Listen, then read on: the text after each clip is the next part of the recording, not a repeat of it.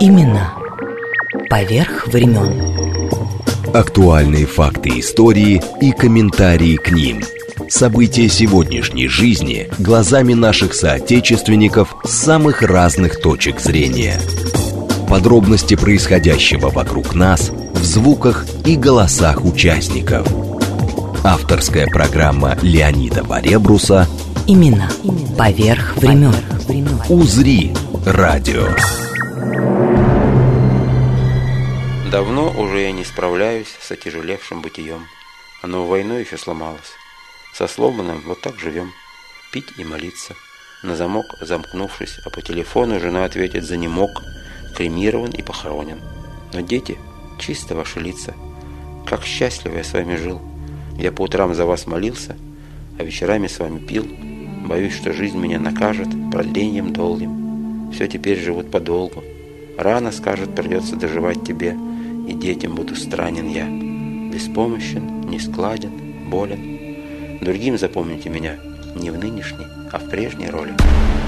Именно поверх времен. Все мы вышли из шинели Гоголя. Александр Моисеевич Володин тоже вышел из шинели Гоголя. И сострадание, как первый и главный импульс его литературы, его пьес, Сострадание – это главный импульс его творчества. Две судьбы двух Александров – драматурга Александра Володина и писателя Нобелевского лауреата Александра Солженицына. Ваше Величество, Ваше Королевские Высочества, дамы и господа, многих нобелевских лауреатов – вероятно, вы слышали в этом зале, но думаю, что никто не доставлял столько хлопот Шведской Академии и Нобелевскому фонду, как пришлось это мне. Александр Исаевич, просим, Monsieur Solzhenitsyn, je vous prie de prendre la parole. Леонид Варебрус Имена.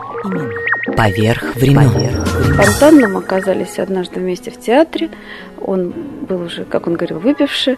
Почему-то меня знал. Я, естественно, знала его. И он вынул из кармана маленькую книжечку из серии «Огонек». И э, написал Марина Кагалка, что вы не дочка моя.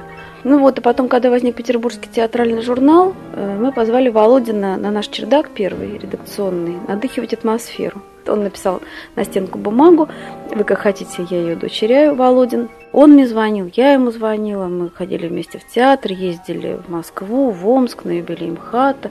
Ну, как-то, в общем, общались, а когда меня не было дома, он разговаривал с моей мамой. Потом он, его не стало, и я стала чувствовать, как выветривается атмосфера того, что мы называем Володинским какое-то количество лет назад э, в маленькой книжке «Попытка покаяния» он написал список своих друзей, без которых, как он написал, я был бы урод. И там уже довольно много было скобок. Там Герт, там Ефремов, там. После смерти Володина эта скобка «там» стала стремительно умножаться. Ну вот, и чтобы как-то собрать вот этот воздух, я и стала собирать эти книжки. Многие отказывались. Э, во второй книжке я даже перевела эти диалоги это слово «некогда» ужасное. Мне часто даже казалось, что он машет руками и говорит «не звони, не звони», потому что он собой не любил людей страшно обременять. На самом деле, собирая эти книжки, я все время старалась его спрашивать, вот, так ли я делаю, чтобы он там не протестовал. В общем, когда-то Володин подарил мне вот книжку стихов, ну вот я носила ее в портфеле и гадала на ней. Ткну пальцем, плохо получается, спрошу что-нибудь еще плохо. Он как-то мне звонит и говорит, возьми другую книжку, на моей ничего хорошего никогда не получится. Я, когда эту книжку вторую заканчивала, я ткнула пальцем, Два раза я попала в белое поле, потому что Володин удаляется, удаляется, удаляется, а третий раз вышла строчка «В прошлое уходят города». Мне кажется, что я с ним разговариваю через книжку стихов, потому что, когда мы, например, первый фестиваль проводили, мне дали букет цветов в первый же вечер, говорит, вручи режиссеру. Я говорю, я критика, режиссерам сроду цветов не дарила. Вот, сейчас прошу у Володина. Тыкаю пальцем в книжку, и строчка. Какая важная походка у статистки. Друзья, возьмемся за руки, друзья, возьмемся за руки, ей-богу.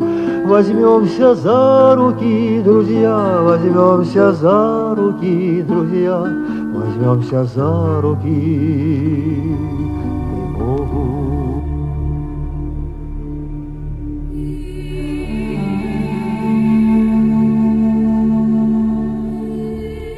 Об Александре Володине, арт-директор театрального фестиваля «Пять вечеров». Главный редактор петербургского театрального журнала Марина Дмитриевская. Как-никак 30 лет театральная история нашего города и не только. А в первой Володинской части эфира стихи Александра Моисеевича от кинорежиссера Александра Метты и мои архивные записи с рассказами о драматурге Олега Табакова, Лилии Толмачевой и Сергея Арцебашева, народных артистов России. Имена поверх времен. Из рецензии Анатолия Сафронова в литературной газете 7 декабря 1957 года. Совсем недавно мне довелось посмотреть спектакль «Фабричная девчонка» в Центральном театре Советской Армии. Зрители выходили после спектакля подавленные, стыдливо отводя глаза друг от друга. Вывернуть же наизнанку шерстью вверх то, чего нет в существе самого нашего строя, и выдать засущее, не очень оригинальная и весьма плохонькая попытка навести тень на белый день, убеждал читателей Сафронов. Независимость воспеваю. Я хочу не зависеть от. А дальше он перечисляет от кого и от любящих, нелюбимых, уважающих нас и неуважающих. Мимо, мимо, я от этого в стороне. Я не хотела ходить на ту площадку, где стояла квартира 28. Там уже другая дверь, железная, там стеклопакеты на окнах, там какая-то другая жизнь. И однажды дворник этого двора сказал, как-то была полная помойка писем. И отнюдь Катя Тамар, в том числе в помойке лежали почетные грамоты драматургу Володину. Большая Пушкарская, улица, дом 44. Последний адрес драматурга Александра Володина, где он жил с 1966 по 2001 год. В 2004 на доме была установлена мемориальная доска от скульптора Григория Естребенецкого, архитектор Татьяна Милорадович.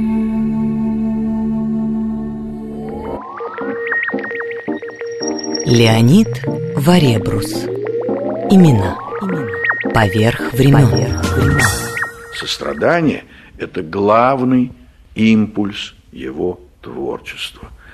Причем сострадание существовало и в вокзальном буфете, и в как не мягком вагоне поезда Петербург или тогда Ленинград, Москва или Москва, Ленинград. И вообще женщина, русская женщина, описанная этим евреем, редко когда получала такое сияние вокруг головы, даже, так сказать, в творчестве 110% русских.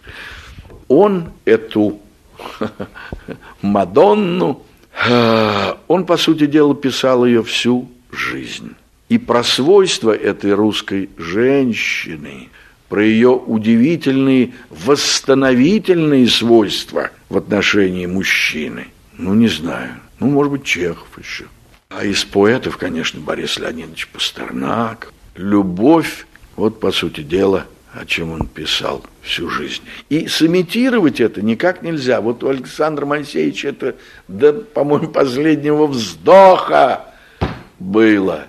Социальные признаки, быстротекущее время, э, сложности сопротивления, как бы сказать, думающего тростника чудовищной силе, так сказать, коммунизма и советской власти, это уже было вторично, конечно он писал о любви. Или же он пишущий об уникальности человека.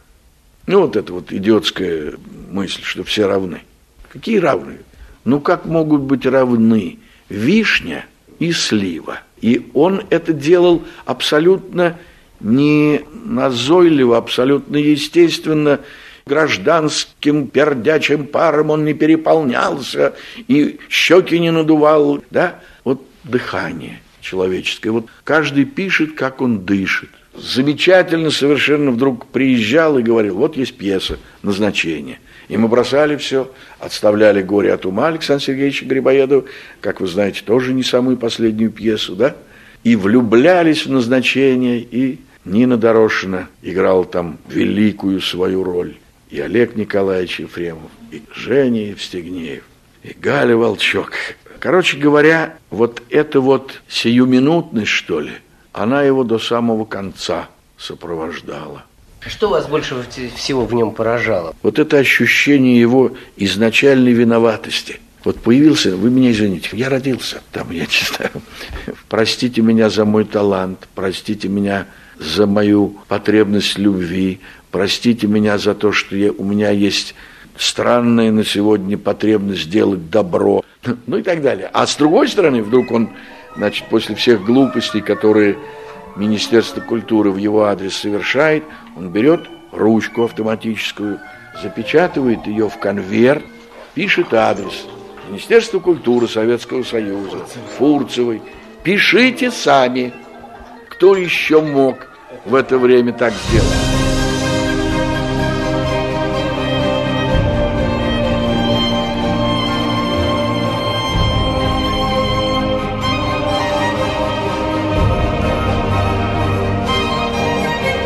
Из прошлого Олег Табаков об авторе «Пяти вечеров» старшей сестры сборника с любимыми «Не расставайтесь» осеннего марафона, записок нетрезвого человека, старшей сестры, пьесы Дульсинея Табосская. Дальше Лилия Толмачева – мой архив. Мы же не были театром, мы были студией молодых актеров, примхат, и поэтому зависели очень от э, мхатовского руководства. Они э, к нам относились, ну, молодые ребята там что-то репетируют, что-то такое делают, э, нас не тревожит, и они не очень интересовались. Но появился спектакль Анатолия Васильевича Эфроса «Никто». Вот он был воспринят мхатовцами как скандал – Буквально они решили, что мы посягаем на э, систему Станиславского, на мхатовские устои. Короче говоря, был худсовет, где они решили запретить нам даже просто афишу, где было бы упоминание судей молодых актеров Примхат. Так вот, Примхат они не разрешали нам печатать. И когда появилась пьеса «Пять вечеров», ну, тут уже просто именины сердца, он безумно был рад. На репетициях он вел себя удивительно скромно, молчаливо. Кстати говоря, он мало приезжал. Он, по-моему, в это время все-таки был весь в Питере, у Товстоногова, пять вечеров там. И, во-вторых, у нас сроки никакие не были поставлены, что вот тогда-то мы выпускаем. Такого не было. И разрешат ли нам дальше вообще репетировать? Мы, значит, э, совершенно влюбленные в пьесы репетировали. Женя Евсегнеев, инженер, Нина Дорошина, Катя, Славку, значит, Табаков, Зоя была Алла Покровская. Роли распределялись безумно интересно. Я сейчас говорю о Ефремове. Он был замечательный Ильин замечательный. Он выходил на сцену, выносил такую судьбу, такую биографию, поколение, где люди мечтали об одном, потом их сажали, они выходили надломленные, из них не получалось то, к чему они стремились, о чем они мечтали. Ой, старшая сестра, вы знаете, что вот пять вечеров, говорю, препятствий были, и все. В старшей сестре Львов Анохин создал такую атмосферу – необыкновенно. Мы и спорили, кто кого переспорит, и э, не могли расстаться. Вот идем вместе пообедаем, а вот после пообеда опять начинаем после обеда продолжение репетиции. Выпускали мы в Тбилиси. Был очень праздничный выпуск, я вам скажу, я тоже так вспоминаю, вот, что такое счастье, никто не может определить. Когда задают такой вопрос, вот у вас было счастье или не было счастья, да если всерьез об этом думать, э, трудно ответить на этот вопрос. Об этом моменте я определенно говорю. Это было счастье. Но самый наш замечательный спектакль, в котором я не была занята, это назначение. И вот ночью мне позвонил Ефремов и говорит, что приди, пожалуйста, завтра на прогон утром. Скажи мне, что получается, потому что мне кажется, что вот я на сцене играю Лямина, и я не очень понимаю, в какой жанр мы выходим. И утром я увидела без преувеличения гениальный спектакль. Я знала, что будет хорошо, что Ефремов замечательный актер, но что это будет такое откровение – ну, все, там даже декорации играли. Там стол э, превращался в дверь, потом двери превращались в столы. И когда актеры кланялись, э, мебель тоже кланялась. То есть такого спектакля второго ни тогда, ни сегодня я не вижу это поэзия, не говоря о том, что это очень высокая литература, потому что греха таить нечего, там современные пьесы, иногда думаешь, как это сказать, чтобы фраза была поживее, чтобы она была э, художественнее даже. У Володина, даже вот я переставлю порядок слов, все, и вдруг ты чувствуешь, что нет, не то, не то, не то. То есть у него вот запятая, ритм, все у него на своих местах. И недаром он пишет стихи, в которых уж привинчено каждое слово. Леонид Варебрус. Имена. Имена. Поверх времен. Поверх времен.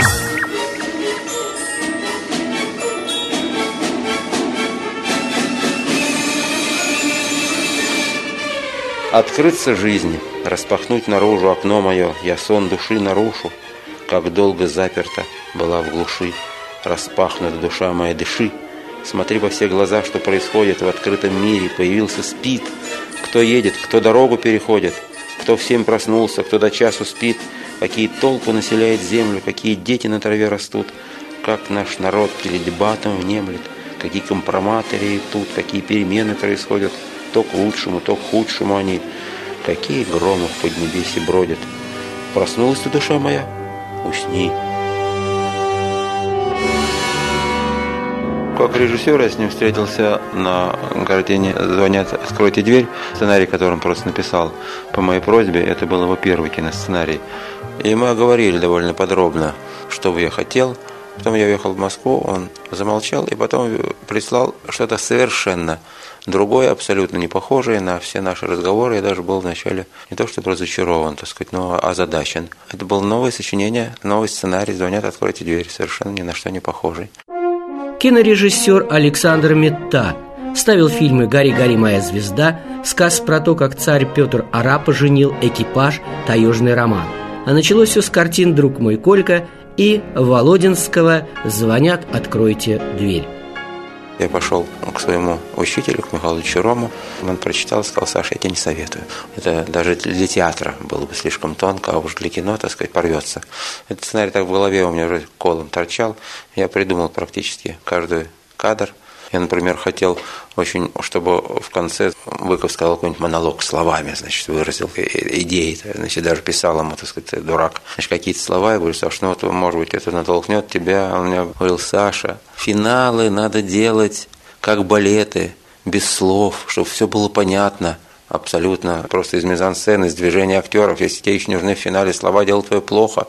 И на самом деле это монолог Быкова финальный, он был абсолютно эмоциональный, там не в словах было дело. Если есть что-то хорошее в душе, не проданное, не преданное, то ты можешь это передать другому, это будет жить дальше. Однажды я его позвал на свою любимую сцену, очень простую, ясную, но которая так досталась мне довольно трудно. Он говорит, нет, это невозможно, сэр, абсолютно, это, это сентиментально, это чувствительно, это невозможно, это я не могу, это, это все, надо все сделать по-другому. Я понять не мог, в чем дело, что такое, так сказать, в чем дело. Я говорю, Саш, ну давай посмотрим, может быть, дубли а там было, может, 4 или 5 дублей. Он посмотрел, а вот, а вот этот предыдущий дубль совсем все другое. А, вы знаете, а для меня, для режиссера, который это делал, который когда я снимал, я очень точно понимал, чем один дубль отличается от другого. Но знаете, когда съемка закончена, то иногда э, уже чувствительность притупляется, и мне уже, так сказать, как бы нравилось все. Я выбрал просто самый такой агрессивный, самый активный дубль.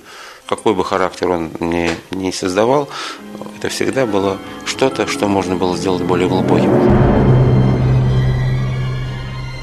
Судьба рассеянно меня топтала, без злости, просто между делом. Рукой махнула, перестала, а растоптать не успела. Потом слегка посовестилась и вяло оказала милость.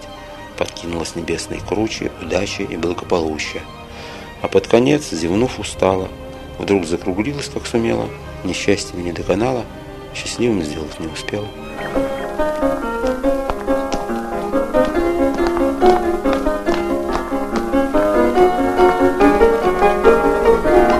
Звонят, откройте дверь. Фильм Александра Метты, 1965 год. В главной роли, как в титрах, Лена Проклова. Что случилось? Дядь Паша, познакомься, это Таня. Таня, очень приятно. Здравствуйте. Ну что? Понимаешь, нам нужен человек, организатор первых пионерских отрядов. Так. Ну, год примерно с третий. Пионеры, это хорошо. Ну, у тебя же есть знакомые. У меня? Да, конечно, есть. Я это узнаю. Завтра же. Ладно? А зачем откладывать? Давай прямо сейчас. Нет, можно не откладывать. Почему? Можно и сейчас прям выяснить. Ну, пошли. Шли. Я там вообще-то и не нужен. Меня отпустят. Имена поверх времен. Раз, два! Три, четыре! Три, четыре! Раз, два! Будь готов! Всегда готов! Как Гагарин и Титов! Раз, два! Три, четыре! Три, четыре! Раз, два! Стой! Здравствуйте. Здравствуйте. А вы в каком отряде были?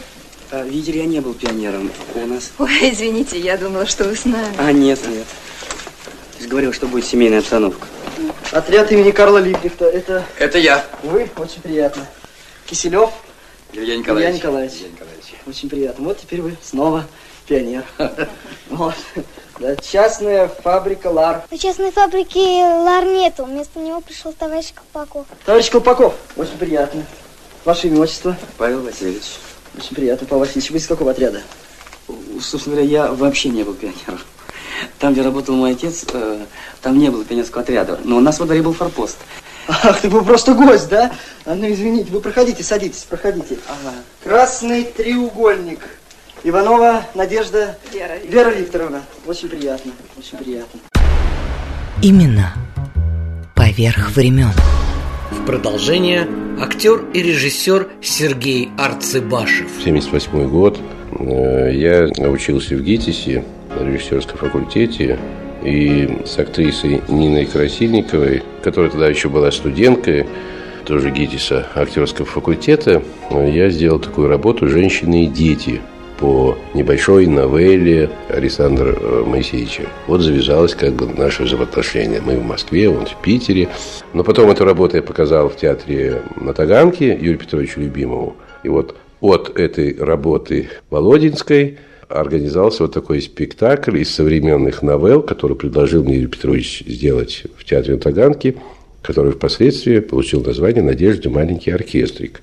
Это новелла, его новелла, это почти монолог молодой женщины, э, рассказ о своей жизни в течение 10 лет. И, конечно, для театра, и для театра на Таганке это было необычно, что одна актриса на сцене произносит получасовой монолог. Прошли годы, и я обратился еще раз к Володину. Это «Пять вечеров» в театре на Покровке, в котором сам сыграл Ильина. Это 2001 год. И когда я спросил, что можно ли мне поставить, он сказал, ты, да, тебе разрешаю, хотя не знаю, зачем это пять вечеров, это было уже давно, это все старо, все уже, уже и фильм был, и все было, и можно это не делать. До этого Александр Моисеевич оказался в Москве и сказал, что очень хотел посмотреть спектакль «Женитьба», который хвалили там. Пришел на спектакль «Женитьба» на Покровку. На него это произвело очень сильное впечатление.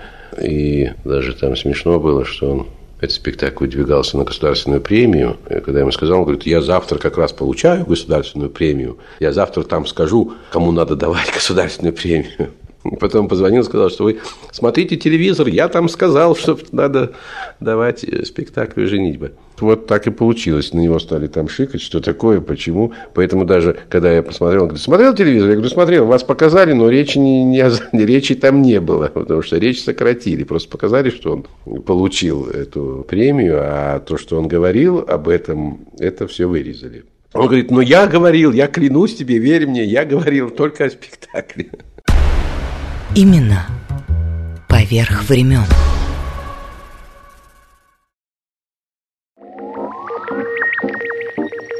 Леонид Варебрус. Имена поверх времен.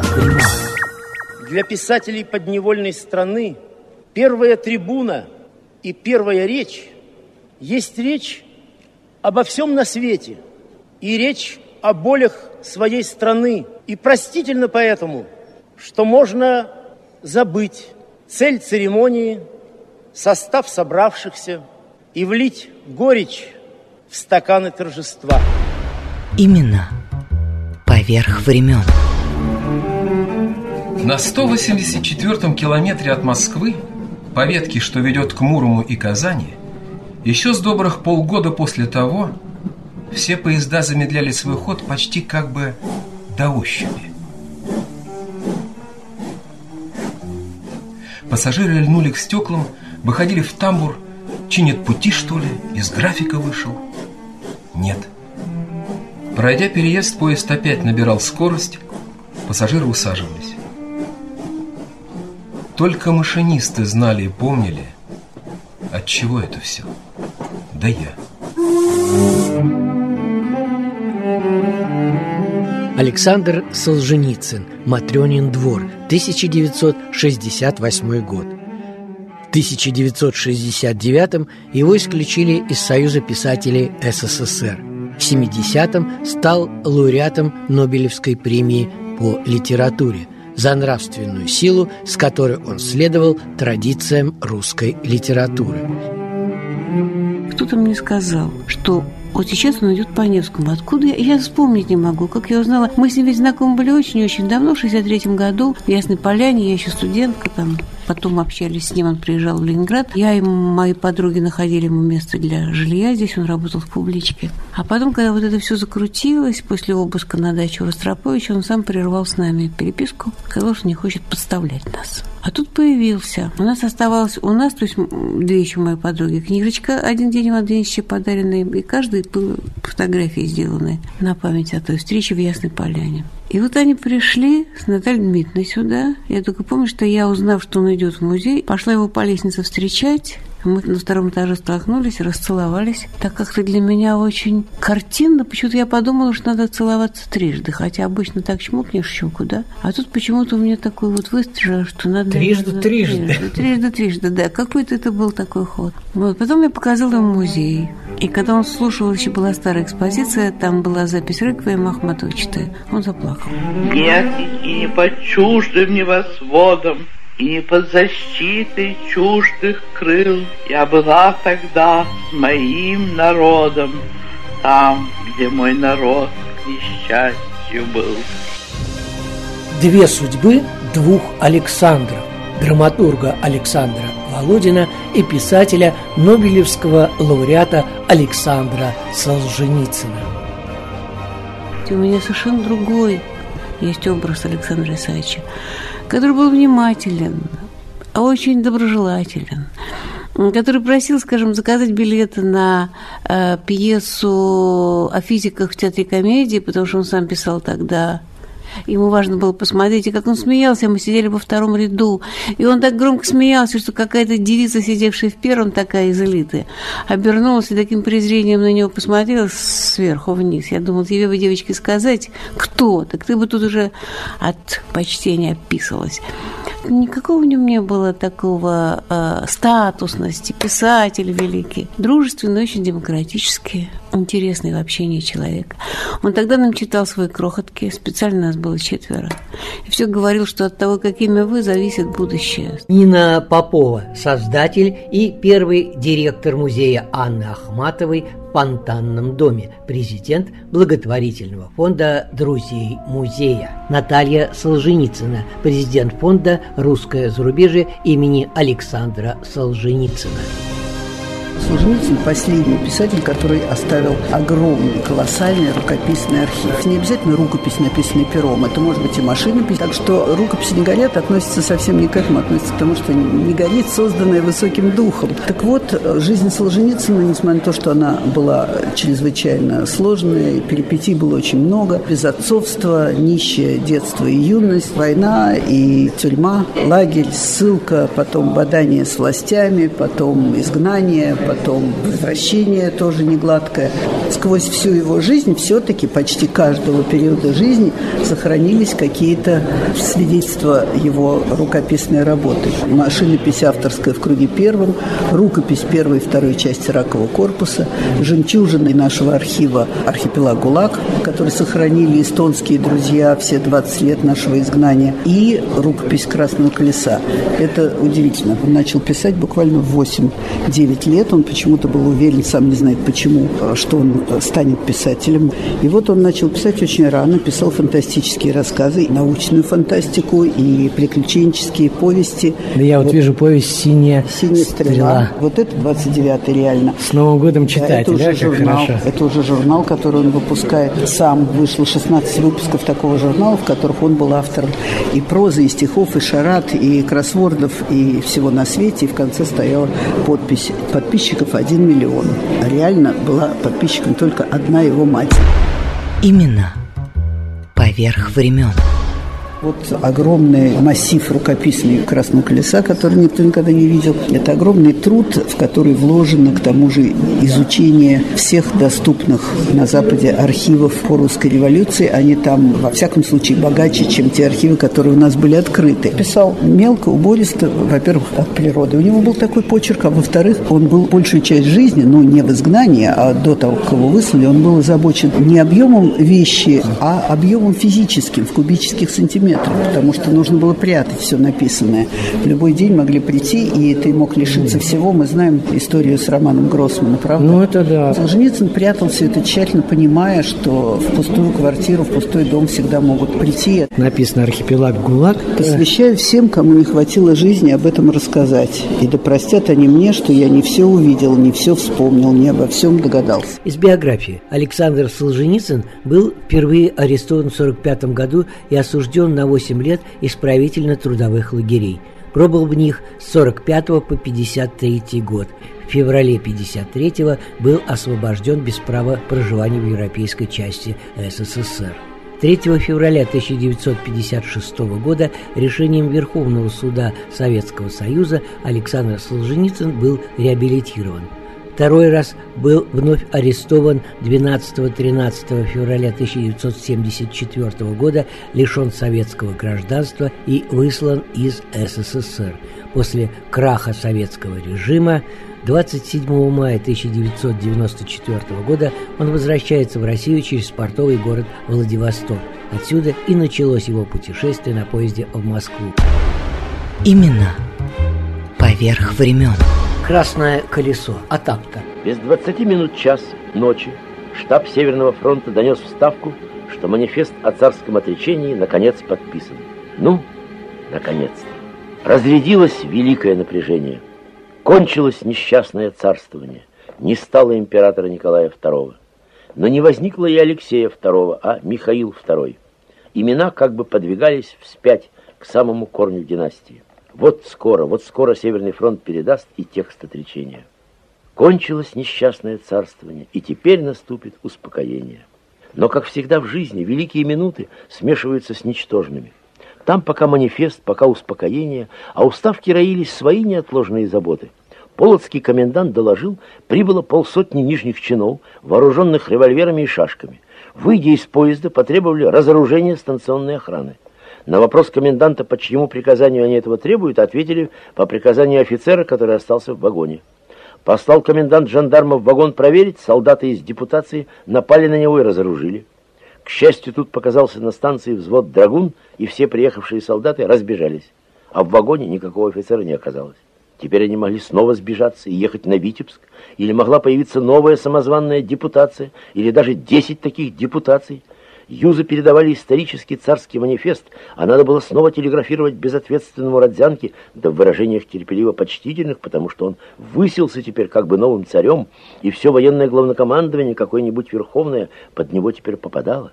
В скромных выражениях напоминал Алексеев, что в военное время и в районе действующей армии никак невозможно допустить разоружения железнодорожной охраны и против солдатских банд и самозванных депутаций придется принимать самые суровые меры, чтобы, Алексей был возмущен, и строка его окрасилась упреком, чтобы оградить действующую армию от того глубокого нравственного разложения, которое переживают все части Петроградского гарнизона.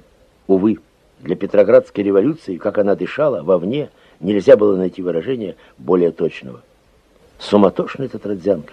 То три ночи подряд теребил всех главнокомандующих телеграммами и к аппарату. Но вот послана ему одна, вторая, точные военные телеграммы о тревожном происшествии, а он держит себя так, будто и не получал. Но что у Алексеева было, это высокая штабная тренировка. Способность одновременно соображать и неупускательно направлять многие дела, включая и самые мелкие, и о которых другие не успевали догадаться. Едва был принят из Пскова бесповоротный царский манифест, Алексеев уже распоряжался срочно передавать его по всем юзам одновременно на все фронты, и далее во все армии, и начальникам всех военных округов, и безотлагательно рассылать во все части войск. Всего лишь трое суток прошло от момента, когда вот так же в глуби ночи император внезапно уехал на вокзал. Алексеев вот так же шел тогда ложиться спать. За трое суток какую же отвалили глыбу, загородившую русский путь, путь к свободе. В декабре 2013 года в Музее изобразительных искусств имени Пушкина открылась выставка, посвященная Солженицыну, где впервые можно было увидеть и пишущую машинку, на которой работал писатель, его тюремную телогрейку, документы, фотографии, его Нобелевскую медаль и рукопись романа «Красное колесо».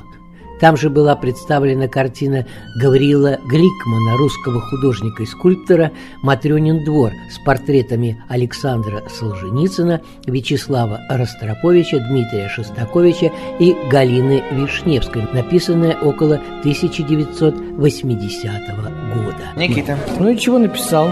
Посвящение Александру Исаевичу Солженицыну называется «Времена меняют лица». Времена меняют лица и стирают память душ, но есть те, кто смог укрыться, их высок от жизни куш. Память многим воздается, да не всех хранит очаг. Много лучших остается, а ушедших помнит всяк.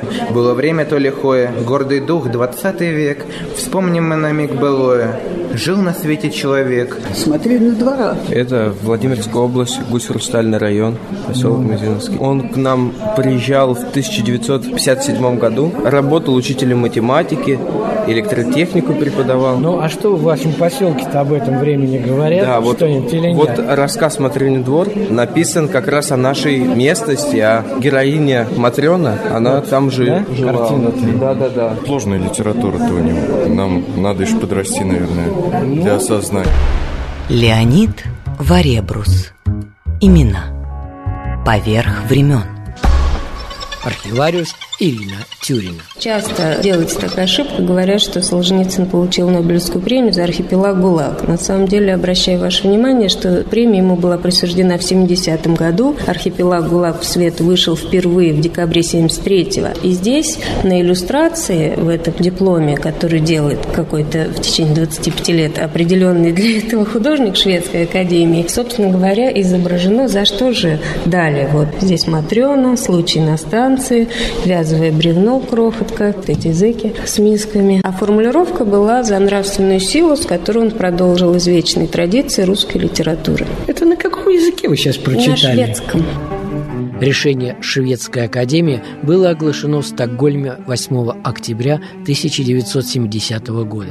После опубликования в Париже книги «Архипелаг ГУЛАГ» Солженицын был признан виновным в государственной измене, лишен гражданства и приговорен к высылке. Вот архивный документ от 7 февраля 1974 года Юрий Андропов Леониду Брежневу, генеральному секретарю Коммунистической партии. Как я вам докладывал по телефону, Вилли Брандт выступил с заявлением, что Солженицын может жить и свободно работать в ФРГ. Сегодня, 7 февраля сего года, товарищ Киворков, это генерал-майор КГБ, вылетает для встречи с Баром с целью обсудить практические вопросы выдворения Солженицына из Советского Союза. Если бы указанная договоренность состоялась, то мне представляется, что не позже, чем 9-10 февраля следовало бы принять указ Президиума Верховного Совета СССР о лишении Солженицына советского гражданства и выдворении его за пределы нашей Родины. Проект указа прилагается. Если же по каким-либо причинам мероприятие по выдворению Солженицына сорвется, мне думается, что следовало бы не позднее 15 февраля возбудить против него уголовное дело с арестом. Прокуратура к этому готова. С уважением, Юрий Андропов. Это кусок тюремного лефортовского хлеба. 12 февраля, реализуя тот самый указ, который вы только что зачитали, Солженицын был арестован у себя в квартире в Кадетском переулке и увезен в Лефортовскую тюрьму. Там с него сняли его одежду, облекли во всю тюремную и отвели в камеру. В камере Солженицын провел одну ночь и начало следующего дня, и когда за ним пришли для того, чтобы вести там в особое помещение, где ему огласили приговор, в это время был обед, им принесли обед в камеру.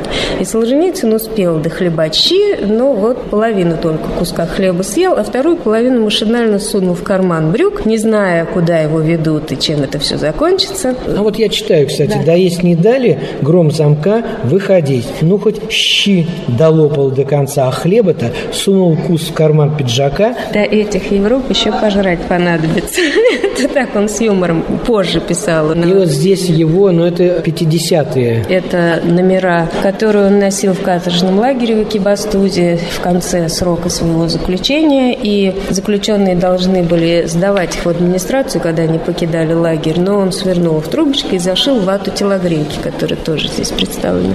И так он их из лагеря вывез, так они в трубочке свернутые и хранились. Вывез четки, которые он сам сделал. Он их сделал для того, чтобы повторять сочиненные в уме строчки. Он же, будучи в этом каторжном лагере, в уме сочинил огромную поэму и множество стихов, общий объем 12 тысяч строк. Писателя выслали из СССР в феврале 1974 В декабре принял участие в Нобелевских торжествах. Ваше Величество, Ваше Королевские Высочества, дамы и господа, многих нобелевских лауреатов, вероятно, вы слышали в этом зале, но думаю, что никто не доставлял столько хлопот Шведской Академии и Нобелевскому фонду, как пришлось это мне.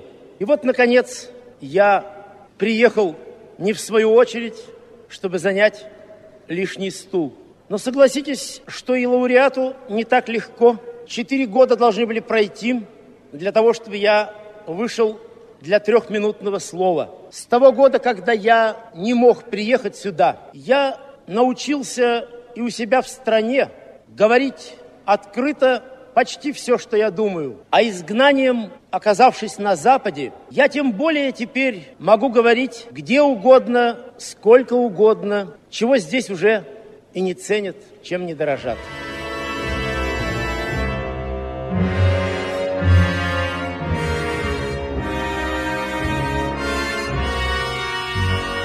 Это 13-я симфония Дмитрия Шостаковича, поначалу еще в 60-е запрещенная к исполнению. И, пожалуй, самый известный из рассказов Александра Солженицына «Один день Ивана Денисовича», Удивительно, но оба произведения, как и оба имени, однажды сошлись в одной точке. Книге Галины Вишневской «Галина. История жизни». Народная артистка России Антонина Кузнецова. Когда на наших глазах шла битва Шостаковича с ЦК КПСС за право на жизнь 13-й симфонии, в стране произошло очень знаменательное событие – 11 ноября в продажу поступил очередной номер журнала «Новый мир» с напечатанной в нем повестью Солженицына «Один день» Ивана Денисовича. Советское правительство неосмотрительно выпустило джина из бутылки, и как ни старались затем в последующие годы затолкать его обратно, уже не смогли. Мы недоумевали, почему, напечатав такую сильнейшую повесть о советских концлагерях, власти не разрешают к исполнению 13-ю симфонию Шостаковича. Но, как выяснилось потом, Твардовский, главный редактор журнала «Новый мир», сумел изловчиться, нашел пути и подсунул Ивана Денисовича самому Никите Хрущеву. Тот, еще не вполне остыв от недавнего прошедшего съезда партии, где он всенародно, назвав Сталина убийцей, предал его анафеме, повесть ту прочитал и приказал немедленно ее напечатать. Шостаковича же травила старая сталинская свора, уже десятилетиями поднаторевшая в этих делах. Когда у нас поселился Солженицын, то волей судьбы он оказался рядом с Сахаровым с одной стороны и Шостаковичем с другой. Естественно, что в таком близком соседстве он часто общался с Андреем Дмитриевичем. Теперь Слава захотел свести поближе Солженицына с Шостаковичем, который очень высоко ценил писательский дар Александра Исаевича и хотел писать оперу на его повесть «Матрёнин двор». Они встречались несколько раз, но контакта, видно, не получилось. Село Полище – это центр Мещеры российской практически. Здесь был и Солженицын, и Солоухин. Все сюда приезжали посмотреть, помолиться в этой церкви. Солженицын, когда приезжал, вот здесь, вот в этом домике. Вот средний, синенький. Да, здесь жил дядя Боря и тетя Клаша. Дядя Боря работал в Мизиновской школе, которая недалеко отсюда, в 9 километрах. Он пешком, наверное, ходил. Пешком ходил, понимаю, да. да. Он работал заучим, а у него был учитель Солженицын. И он первый, Солженицын, сказал, что он свободен и может ехать куда хочет. Приехал сюда, и я сидел на лавочке с дядей Борей и говорю, ну вот, ну а как вы встретитесь? Ну, наверное, зайдет ко мне чайку попить. Но он пришел в церковь Солженицын и спросил, есть ли кто-то из тех, кого я знал. Ему сказали, вот здесь Борис Сергеевич живет. Ой, ой, я хочу с ним увидеться. А кругом охрана стоит, там партийные работники какие-то. Привели Бориса Сергеевича, они расплакались, обнялись. Он говорит, как же вы, дядь Борих? А он говорит, я-то ладно, ты-то, Саш, как? Ты-то в Америке поди плохо там тебе было. Точку ставим во Владимирской области, в родных местах Матрены вместе с телеоператором Алексеем Покровским – и в Москве с актерами Александром и Еленой Михайловыми из театра имени Евгения Вахтангова, участниками спектакля «Матрёнин двор». Кроме Матрёны и меня, жили в избе еще кошка, мыши и тараканы. Кошка была не молода, а главное колченока. Она из жалости была Матрёной подобрана и прижилась. Хотя она и ходила на четырех ногах – но сильно прихрамывала. Одну ногу она берегла. Больная была нога. Когда кошка прыгала с печи на пол, звук касания пол не был кошачий мяга, как у всех, а сильный, одновременный удар трех ног. Туп! Такой сильный удар, что я не сразу привык.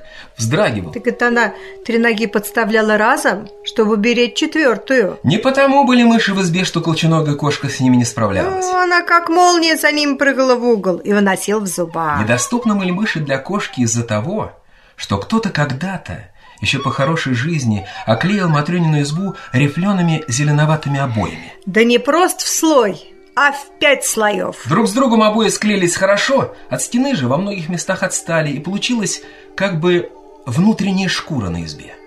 Между бревнами избы и обойной шкурой мыши проделали себе ходы и нагло шуршали, бегая по ним даже и под потолком.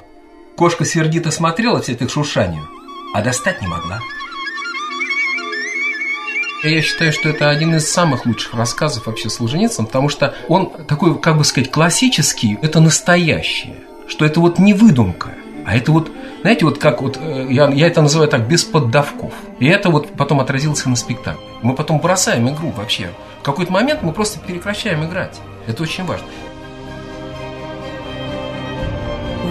мама родная, полный зал школьников. Как постепенно к концу они становятся взрослыми, иногда даже встают и хлопают стоя. Вот это для меня поразительно, потому что я их вижу на улице школьников, в метро, я вообще удивляюсь, что это за, за, за, времена, за нравы. И вот представляете, вот эта вещь, даже не потому, что мы, здесь потому, что такое скрыто и так все это показано и прочувствовано, что оно не может плодотворной каплей не упасть. Уже другое дело, кто-то может такой степени воспринять, кто-то нет. А кто-то, может быть, это вспомнит очень через много лет. Но то, что это вот просто так не пройдет, вот это вот абсолютно точно. Как не прошел вот для нас этот рассказ, когда мы его решили делать. Значит, Александр Александрович своего добился через столько лет, через вас, от вас к зрителям. С чего началось Началось все с того, что мы пели песни. Мы дуэт вообще-то, мы поем песни, выступали, давали концерты. И вот тогда как-то неожиданным образом подвернулся, знаете, в лавке, увидел кассеты продаются. Я поставил этот рассказ, дослушал. Я так думал, ну сейчас поем и, значит, дослушаю. Почему-то я есть перестал, просто выслушал все от начала до конца. И у меня внутренне почувствовал, что это можно сделать на двоих. Леонид Варебрус.